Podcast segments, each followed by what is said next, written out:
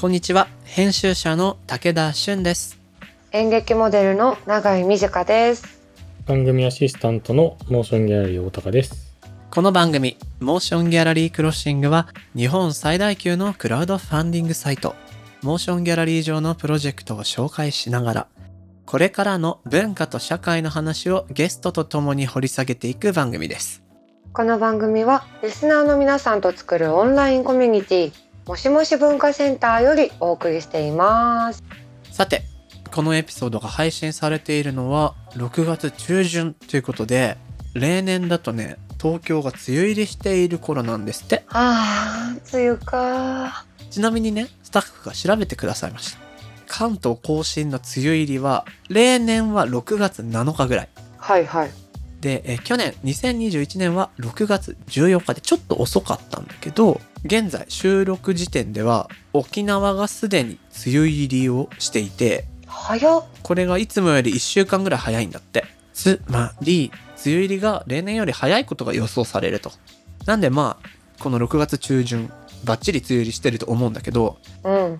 雨の思い出を語っていこう。なんだろうな。嫌なんだね。嫌だよね。まあね、あんま好きじゃないね梅雨。ある、武田さん。あ、僕ね結構あってポジなやつが。お、聞きたいそれ。釣りなんですけど、例によって釣りね。はいはいはい。いろんなお魚が季節で美味しいんですが、この時期梅雨と合わせて語られるお魚が1種類いるんです。何？イサキってお魚があるでしょ。あー、なんかでも聞いたことしかないの。すぐに思い出せない味。見た目はねちょっと地味なんだけど、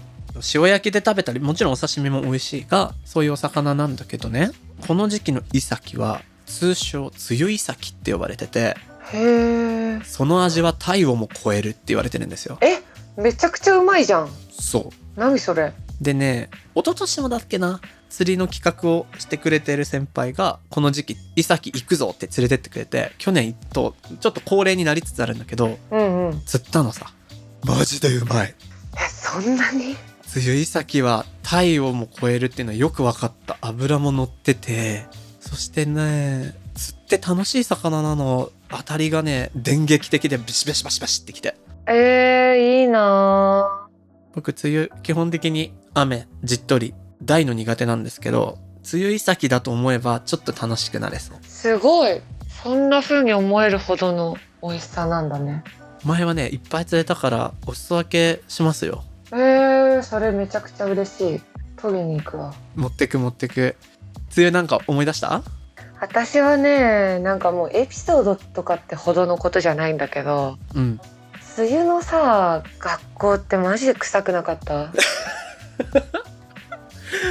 わかるよ。梅雨のさあの机の臭さ、あれ何？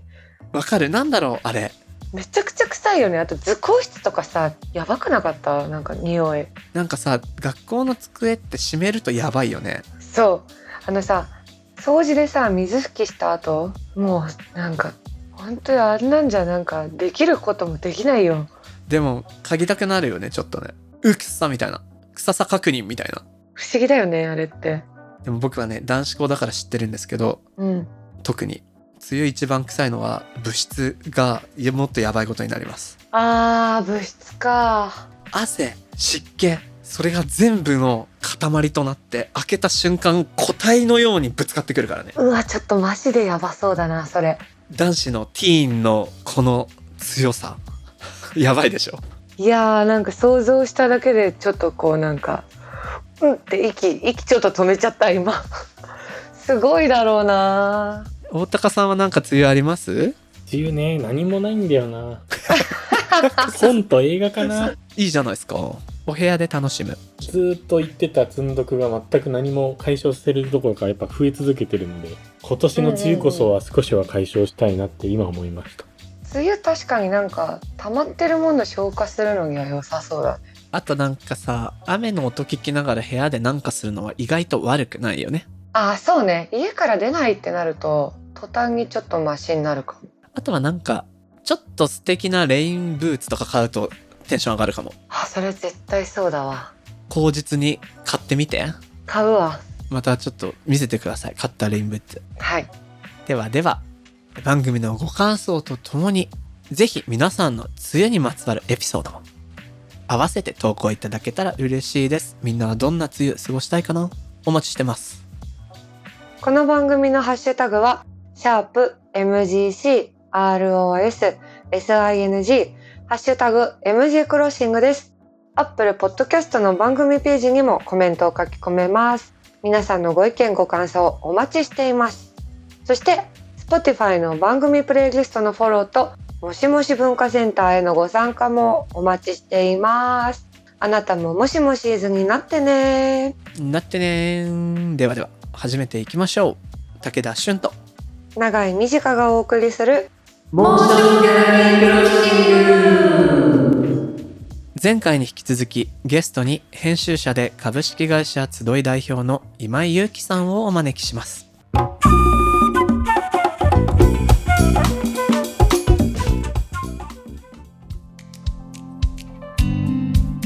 さて、ここまで特集タイトル題してポッドキャスターは YouTuber の夢を見るか、これ自分で何回言ってもちょっと大げさだなって思うんだけどと題してお送りしてきたわけなんですが、はい、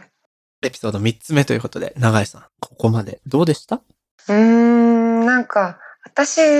正直そんなにたくさんポッドキャストを聞いてきてなくて、うん、どっちかっていうとラジオの方が聞くかなくらいな感じなんですけど、すごく増えているなっていうのはずっと感じてて、それってめっちゃ楽しいし、なんかいろんな人のいろんな考え方だったりを知れて素敵だなって思う反面、なんか例えばこうなんだろう、なんか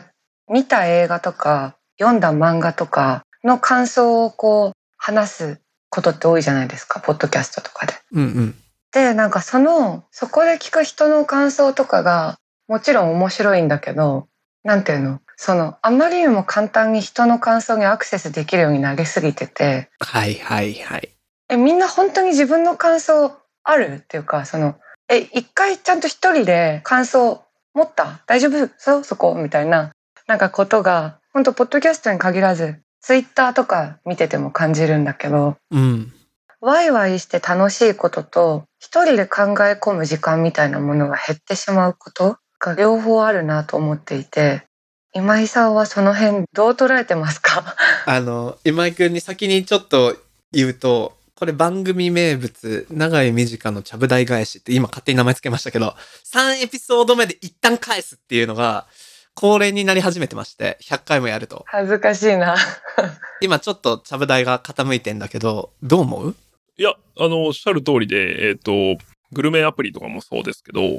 あなたが美味しいものはあなたが美味しいものですかみたいなことはね、往々にしてあると思ってて、なんだろう、まあ別に特別なことじゃないと思うけど、僕個人的にはなんか一応自分の職業観っていうとあれですけど、仕事から編集者っていわゆる審美眼が求められる仕事だと思っているんですね。目利きとしての力ね。これは言い換えると、褒められて嬉しい人であるべきだと思っていて、はあ、逆に言うと何でも褒めてちゃダメだし、この人がいいって言ってくれたら本当嬉しいなとか、あの原稿良かったよとか、この人が言ってくれたら嬉しいなって人であるべきだと思ってて、でそのためには審美眼が必要で、まあそのトレーニングとまで言わないけど、まあ自分の癖として、まあ面白そうだなと思ったものは極力人の感想とかを見ずにそれにアクセスするってことはまあやるようにしてますね。だから例えばそれは最近だとシン・ウルトラマンは多分感想で溢れるじゃないですか、翌日から。いや、すごいことになりそう。それとかはもうそれが想像できるから、もうとにかくなるはやでその日のうちに見ようと、レビューを見ずにまっさらな状態でインプットして味わおうと。そうそうそう、別にネタバレが嫌とかじゃなくて、自分の感想をちゃんと作んないとなみたいな。まあエヴァンゲリオンとかもそうだったし、まあゲームとかもそうですね、まあ漫画もそうだけど、まあ極力そういう風にはしてますね。すごい話題の作品だったり、なんか人気作みたいなものがこう出てきた時に、それに対してのレビューへの熱のこもり方みたいなのがめちゃくちゃ消費してないっていうか、そのコンテンツ自体を、なんかめちゃくちゃこうひどいガサツな言い方すると、お前のおもちゃじゃねえんだよって思うことが、私は嫌なやつだからいやいやいや、誰しもでも思うとこあると思うよ。そういう雰囲気の高まりというか、こうなんか結構怖いんですけど。なんかね、多分永谷さんが言ってることをもうちょっとコネコネして言ってみると、こういうことかもしれないなと思うのは、誰でも気軽に自分の意見とか感じたことを発信できる環境が整ったことで、本来はしっかりと何かを味わって生まれてきた感想じゃなく、何かを言うために手っ取り早くインプットをして、そう自分の言葉として発信するためにインプットしちゃうみたいなことの方が、なんか順序が逆になっているようなケースも多いと思う。それを多分おもちゃって言ったんだと思うんだけど。わかりやすい、武田さん。いやいや、今ちょっと考えながら喋ったけどね。だからこれ切って結構、なんていうのかな、どっちもどっちというかさ、いい部分と悪い部分ってどんな新しい変化にもあるわけで、いい部分としては多分、今までコンテンツを発信できなかった人が、じゃあ、ポッドキャストに置き換えて言えば、手軽な録音環境、配信アプリ、そしてコロナっていうところでのみんなが音声メディアを触れる機会が増えた。これによって、これまで世に出なかった人たちがたくさん出てきて面白いことが起こってる。一方で、なんかそういう環境が整ってるから自分もやってみたい。この動機は全然 OK なんだけど、じゃあ何しようって言った時に手っ取り早く話しやすいみんなのあるあるのコンテンツのレビューをしてみるとかがバーって増えていくと、いやそれなんか順序逆じゃないみたいな気もしちゃうと、多分そういう問題だと思うんだけど、まあこれってあらゆるブームに言えることだと思うんだけどさ、この辺編集者今井としてはどんな風に感じるの？そうですね。なんか、これはそれこそ、武田くんが大学で教えてるからより近く知ってることかなって気もするけど、なんか、まあ、若者に限らず、こう、オタクになりたい人って増えている気はしますね。オタクになりたい人ね。何かのオタクであることがかっこいいという価値観が、まあ、割とある。めちゃくちゃ心から推せるものがあったりっていうのもそうだし、映画はもう、年間、200本見ますみたいなことがもう手放しで称賛される。でどっちかっていうとこう広く浅くパシャパシャやってる人、まあ僕そうですけどとかなんか割と特に SNS ではやっぱ価値発揮しにくいんですよね。はいはい、そうだね。専門性のある人ほどちょっとあの話だとこの人やみたいになってくもんね。そうやっぱそれへの憧れは強いみたいなのがあって、なんか大学生、まあ、たまに会いますけど。何本見てる何冊読んでるみたいなことをすごく言う子が増えたなという印象は、ありますね。あるいはその数が多い人のことを褒める、なんか友達でなんか年間100冊小説読む子がいてみたいな。はいはいはい。でもその冊数とね、その知識とかあと見識の広さみたいなものは、まあ、決して比例はしないはずなんだけど、でもやっぱりそのオタクにより近づいてる人ほど偉いみたいな感じは雰囲気としてあるなとは見てて思いますね。わかる。よく言われるもん。武田さん、その本何日ぐらいで読み終わるんですかみたいな。そんなことどうでもいいんだよみたいな。一月に書籍代いくらぐらい使うんですか、何冊買うんですかみたいな。本気でその興味あるみたいな。そういうお前にがっかりだよみたいな気持ちに僕はなっちゃって、僕も結構そういうことに対して過激派なので、もう本人に言っちゃうんだけど、いや、本ってそういうもんじゃないよみたいな。ちょっと考えなした方が良くないみたいな。で、嫌われたりもするんですけど、なんかその辺のバランスって超難しいよね。そう、なんかこの盛り上がり方でいいんだろうかみたいな気持ちになるんだ。でもなんかね、これはなんかどういうものでもとある程度はそうだと思うんだけど、バーって母数が増えてった後、何かしらの受け手側のリテラシーみたいなのが変わったり構築されて、これはしょうもないよなっていうものは自然淘汰はある程度されていくんだよね。どんなジャンルのどんなものでも、ただしかし今今井くん言ったようにその100冊読んでるとか、特にその数字が紐づかないと凄さに理解できないぐらい価値観が多様化しすぎちゃって、かつウェブで発信ができるから、やっぱ数字ぐらいしか僕たちを共有させてくれる指標がなくなっちゃってる気がする。それは再生回数が何万再生だからすごいとか、何 PV 稼いだ記事だからバズってすごいとかと一緒で、だからそこをどう乗り越えていけるのか、まあこれは単純にポッドキャストじゃなくてもう僕の課題の話になりましたが、なんかそこは感じていたいな、受け手側の自分としてもね。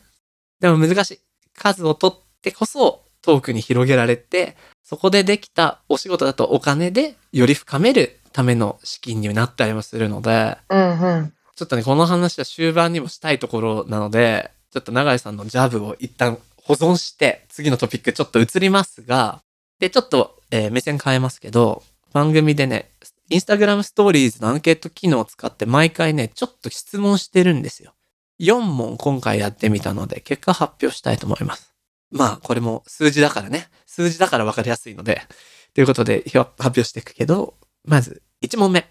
欠かさず聞いているポッドキャスト番組ありますか？ある 74%、ない 26%。 2番、普段よく聞くのはどちらかというとラジオが 60%、ポッドキャストが 40%。 ポッドキャストを聞くようになった時期は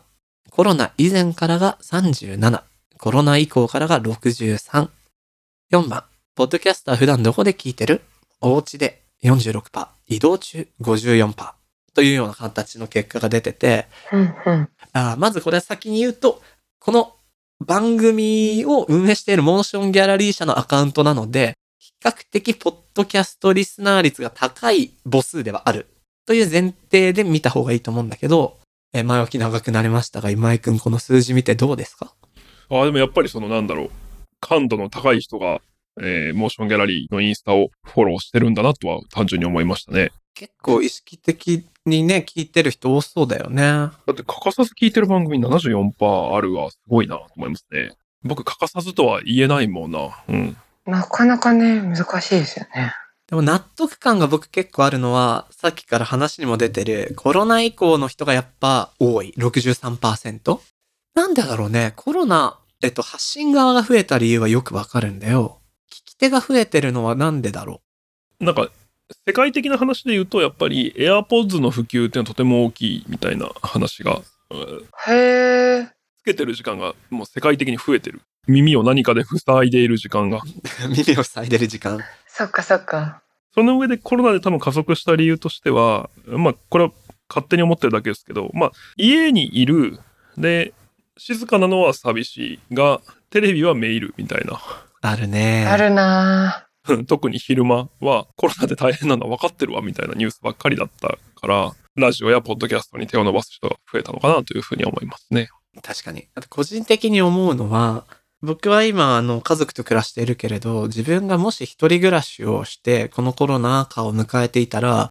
もっとポッドキャストを聞いてたような気もする。そうかも。つまり人と会って話したりができない分、人の声を聞きたいっていう欲が強まってたような気がするんだよね。うんうん。なんかさ、最近 TikTok とかでさ、なんか本当にただ石鹸を削ってる人とか、あとなんかこうね、台紙からシールを剥がし続ける人とか、そういうなんか作業音を流しっぱなしにしてる人がいるんだけど、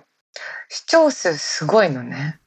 へー。声も通り過ぎて、なんか気配になってるのかなとかがすごい面白くて。気配落としつかんみたいな。そうそうそう。それはなんかひょっとするとさ、図書館ぐらいの雑音が一番作業がはかどるみたいな、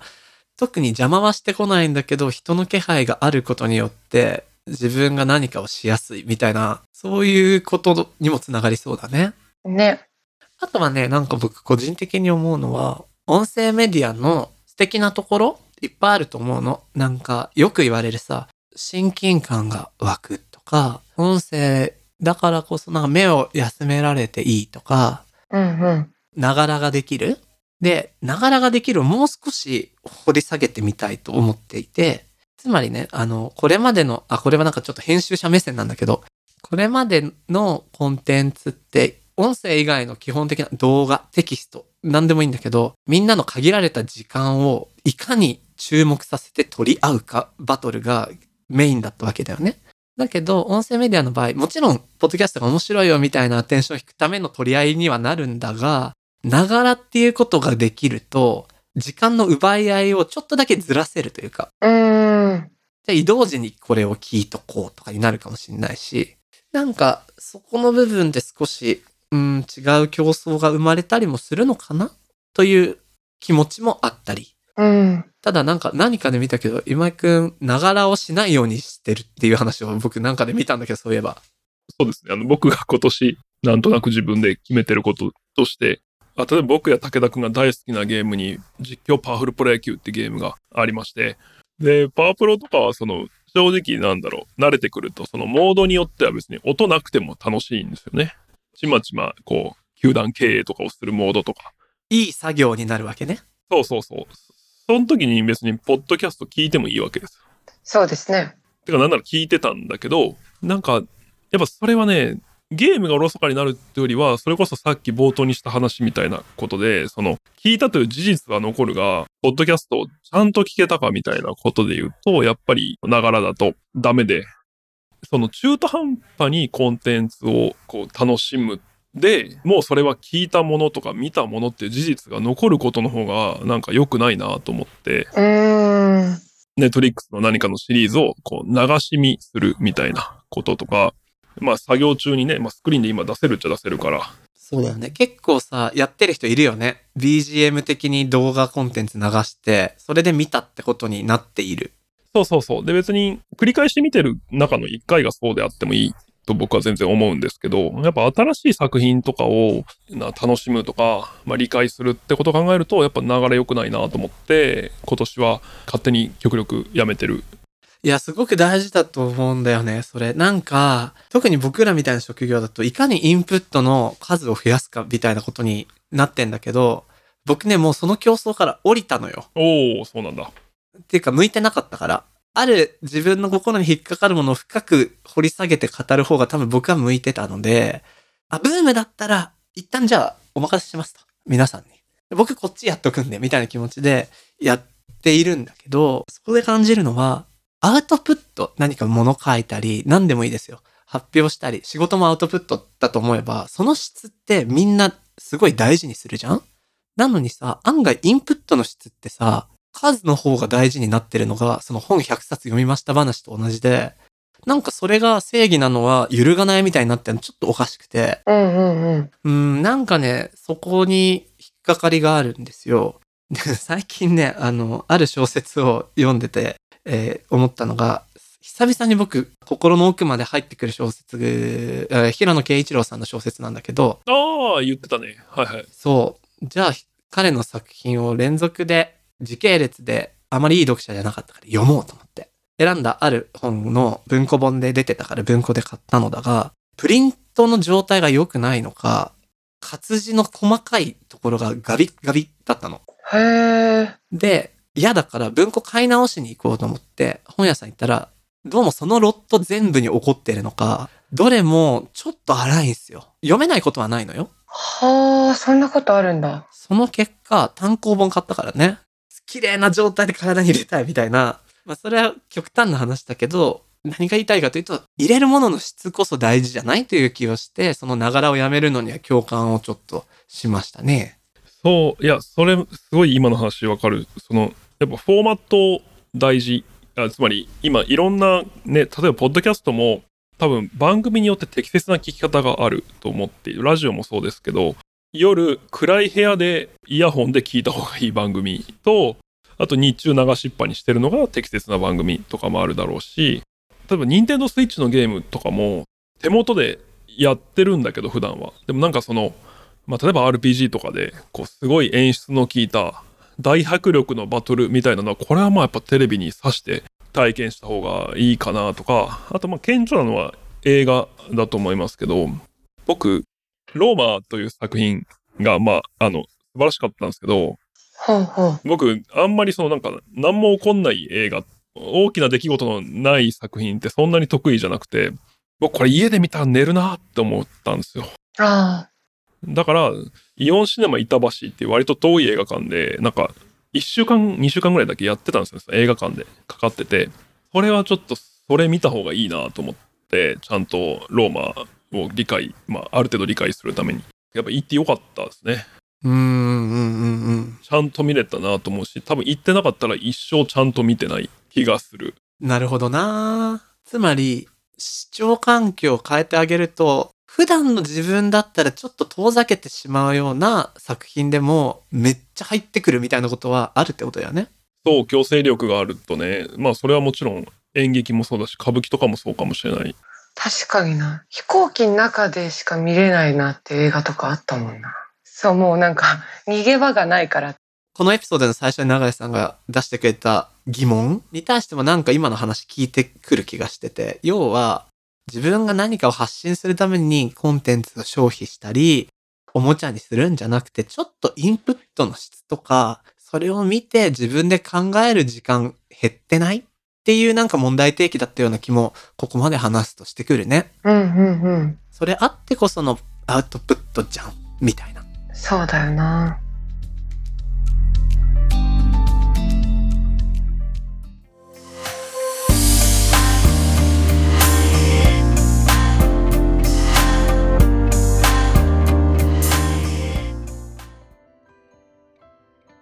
さて、ここからはモーションギャラリーで現在挑戦中のプロジェクトの中から特に注目してほしいものを紹介するホットプロジェクト。大高さん、今日はどんなものが届いてますか？はい、お二人は神戸の北野を訪れたことありますか？北野ってどんなとこだろう？うん、知らないかも。なんかね、神戸自体にちゃんと行ったことすらないのかもしれない。とても素敵なとこだとは聞くんですけどね。ないですね、私も。今回はそんな神戸の中心部にあって山麓偉人館街の偉人館がある町ということでも有名な神戸市の中心部北野にアーティストインレジデンスを作ろうというプロジェクトをご紹介したいと思います。そうそう。でこれはですね、アーティストインレジデンス神戸と名付けられたこのプロジェクトを運営するのはハイムというコレクティブの皆さんになります。でこのハイムのメンバーは神戸出身の俳優でダンサー森山未来さん、アートディレクターの遠藤豊さん、神戸 R 不動産の小泉博明さん、イートローカル神戸の小泉あゆみさん、神戸フィルムオフィス代表の松下真理さん、デザインクリエイティブセンター神戸の大泉愛子さんからなるコレクティブということで、神戸にそしてアートや暮らしに関わる皆さんが様々なアーティストやクリエイターが集う文化の港として神戸をさらに開いていくためにこのプロジェクトを立ち上げたということになります。なるほど。もうなんか名前が豪華ね。森山さんって神戸出身だったの僕知らなかったわ。私も。なるほどね。そう、このアーティストインレジデンス、結構街づくりの文脈とかでも盛んにね話題になったりはしてると思うんですけど、聞いたことある。知らない人のために簡単に言うと、アーティストが中長期滞在できるような施設でその町に滞在生活しながら作品を作って、で、現地での発表をしたりするっていう一連の流れを支援していくような施設でありプロジェクトのことなんですけど、やっぱね大事だなって僕も思う。それは映画とかでもそうですし、演劇なんでもそうだけど、そのアーティストみたいなクリエイティブな人材が街を行き来することによって街自体のコミュニケーションがちょっと変わっていく。外部の人の目線を通して地域の魅力が再発見されるみたいなことが、僕もこれまで関わってきた街づくりの仕事でもアーティストインレジデンス携わることあって結構体感できるんですよ。地元の人たちとの交流を通してね、で作り手側はやっぱりいろんなインスピレーションを他の街から得ることもできるし、で特に空いている物件の利活用みたいなことにもつながったりもするし、なんか悪いことが一個もないような気がするんだよね。すごいなんかシンプルに楽しそうだしね。そうそうそうそう、旅ですよ。で今回のこのアーティストインレジデンスに関してはすでに実験的にスタートされているようで、目標金額の350万円は今後1年の運営費の一部に充てられると。おー。でね、リターンもなかなか気になるところで、メンバーによる街のガイドツアーみたいなものとか、あとこれはファン推薦でしょうね。森山未来さんによる滞在日誌&クリエーションへの参加権。これはすごいな。ね、日誌気になるね。気になる。ね、一緒になんか作れるわけこれ。ね、クリエーションに参加する演者として参加したりなんかするんでしょうね。楽しそうだな。なるほど。いいな。こういうのってなんか何が起きるんだろうな。参加してみたら。いや本当今までそれまでにないことは必ず何か起きそうだよね。ね。身を一定期間そこに置く、そしてそこで何かを作るというだけで。うん。そんなですね、ハイムの皆さんからリスナーの皆さんに向けてメッセージが届いているのでご紹介します。お願いします。私たちはアーティストにとって重要である制作のプロセスを重視し、また地域との交流を促し、文化を熟成していくアーティスト・イン・レジデンスという場の可能性をそれぞれに体感し、プロジェクトをスタートしました。文化というものはその街の豊かさの象徴であり、その中でも短期的に効果をはっきりと可視化することが難しいアーティスト・イン・レジデンスというものは、その豊かさの最たるものなのではないかと思っています。そんな施設を立ち上げようとする私たちと一緒に、これからの活動をぜひ見守っていただき、関わっていただければとても嬉しいです。とのことで。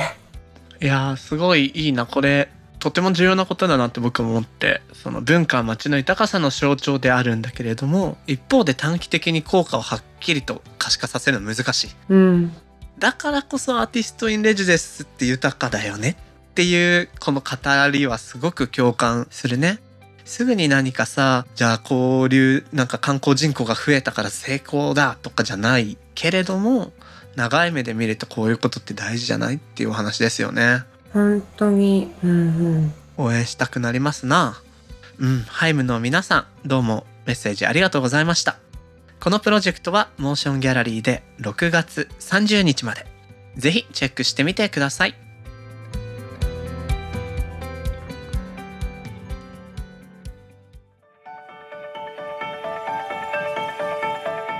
モーションギャラリークロッシングエンディングのお時間となりました。はい、3つ目もおしまい。永井さん、どうよ。あ、そうだ、永井さん先に、本日もぶっこみちゃぶ台返しありがとうございました。これ恥ずかしいんだよな、それ。ごめん、名前つけちゃったから。いやでもこれ大事なんですよ、起承転結の点ね。いやでもよかった、なんかずっと一人で悶々としてたことを、それこそこう話すべき相手に話せたなって感じがして。でもさ、編集者っていう仕事からね、その永井さんの違和感、モヤモヤはかなりもう感じてるとこではあるのよね。そうだよね。なのでね、おーと思ったし、そう感じてる人も結構いるはずなんだ。だからなんか今井くんのながらをやめる話とか、すごい僕はグッときたし、ちょっと自分でもね、インプットするものの質の向上やっていきたいな。だってさ、なんか食べ物とか気をつけてる人多いじゃん。多い。同じと思うんだよね。自分の中に入ってくる情報とか作品をさ、よくしたいって。そうだよね。量食べれればいいっていうのと違うでしょ。違う。本当なんか冊数とかさ、本数とかやめなーって思うわ。ね。それ食べ放題どんだけ行ったとか、二郎でどんだけマシマシ食えたかみたいなのと一緒だからね。そうそう。だからフィルマークスでマウントの取り合いとか起きてんのかな。あるんじゃないの？わからんけど。あ、今それ見たんですかみたいな、わかんないけどね。そうそう、ちょっといや面白そうなったなって、またなんか意地悪な想像しちゃったなって意地悪な想像して笑った顔だったのに今。そうさてここで番組にいただいた感想の紹介もしたいなと思いますが、大高さんお願いします。はい、アカウント名マリカさんからツイッターでいただいた感想です。ゴールデンウィークとにかくたくさん寝て回復できたのが良かった。モーションギャラリークロッシングの社会一報告課の会とゴールデンカムイの影響で絶対にやり遂げたいこともできたので、並行してそれも頑張りたいし、友人たちが味方でいてくれることがとてもありがたい。まずは来週の言葉の日に向けて検証書かなきゃだわとのことで、何回かこういうことを感想に言ってる気がするんだけど、改めて言うけど、こういう番組を通じて何かリスナーの人のアクションが変わりつつあるっていうのがやっぱ醍醐味だなと思うので、本当だよね、超嬉しいのと、同じようにゴールデンカムイの影響っていうのが書かれてて、ゴールデンカムイの影響が何だったのかも知りたい。ゴールデンカムイの影響、私もこのゴールデンウィークすごい受けたわ。どんな風に？なんか前回一気に読んだからさ、やっぱその狂った犬のように走れって、もうなんか私タトゥー入れたいもん。狂った犬のように走れって。どこに入れる？まあこことか、ここっつっても分かんないか、鎖骨らへん、鎖骨の辺か。でも自分で見えるとこがいいから、この手首のね、一番読めるとこね。そう、読めるとこもいいよね。狂った犬のように走れを毎日見て、よし今日も狂った犬のように走るぞと。そう、その手で釣り革を持ちたい。まりかさんも狂った犬のようにぜひ走ってみてください。はい、まりかさんご感想ありがとうございました。この番組のハッシュタグは#MGCROSSING #MGクロッシングです。アップルポッドキャストのコメントでもご意見ご感想をお待ちしています。また番組のオンラインコミュニティもしもし文化センターでは会員限定 SNS にて通称もしもしと呼ばれるリスナー会の皆さんと番組クルーで番組の感想や気になるトピックについてシェアしています。会員限定で武田さんと永井さんによるスピンオフトークを配信しているほか、もしもしーず限定グッズの会員証とステッカー、毎月のミートアップなど、ここだけで楽しめるコンテンツが盛りだくさんです。もしもし文化センターや番組概要欄に貼ってある URL からアクセスできます。皆さんご参加お待ちしております。さて、次回も引き続きゲストに編集者で株式会社集い代表の今井祐希さんをお迎えして、特集、ポッドキャスターは YouTuber の夢を見るかをお送りします。それでは今回のモーションギャラリークロッシングはここまで。お相手は武田俊と永井美智香でした。また次回お会いしましょう。バイバイ。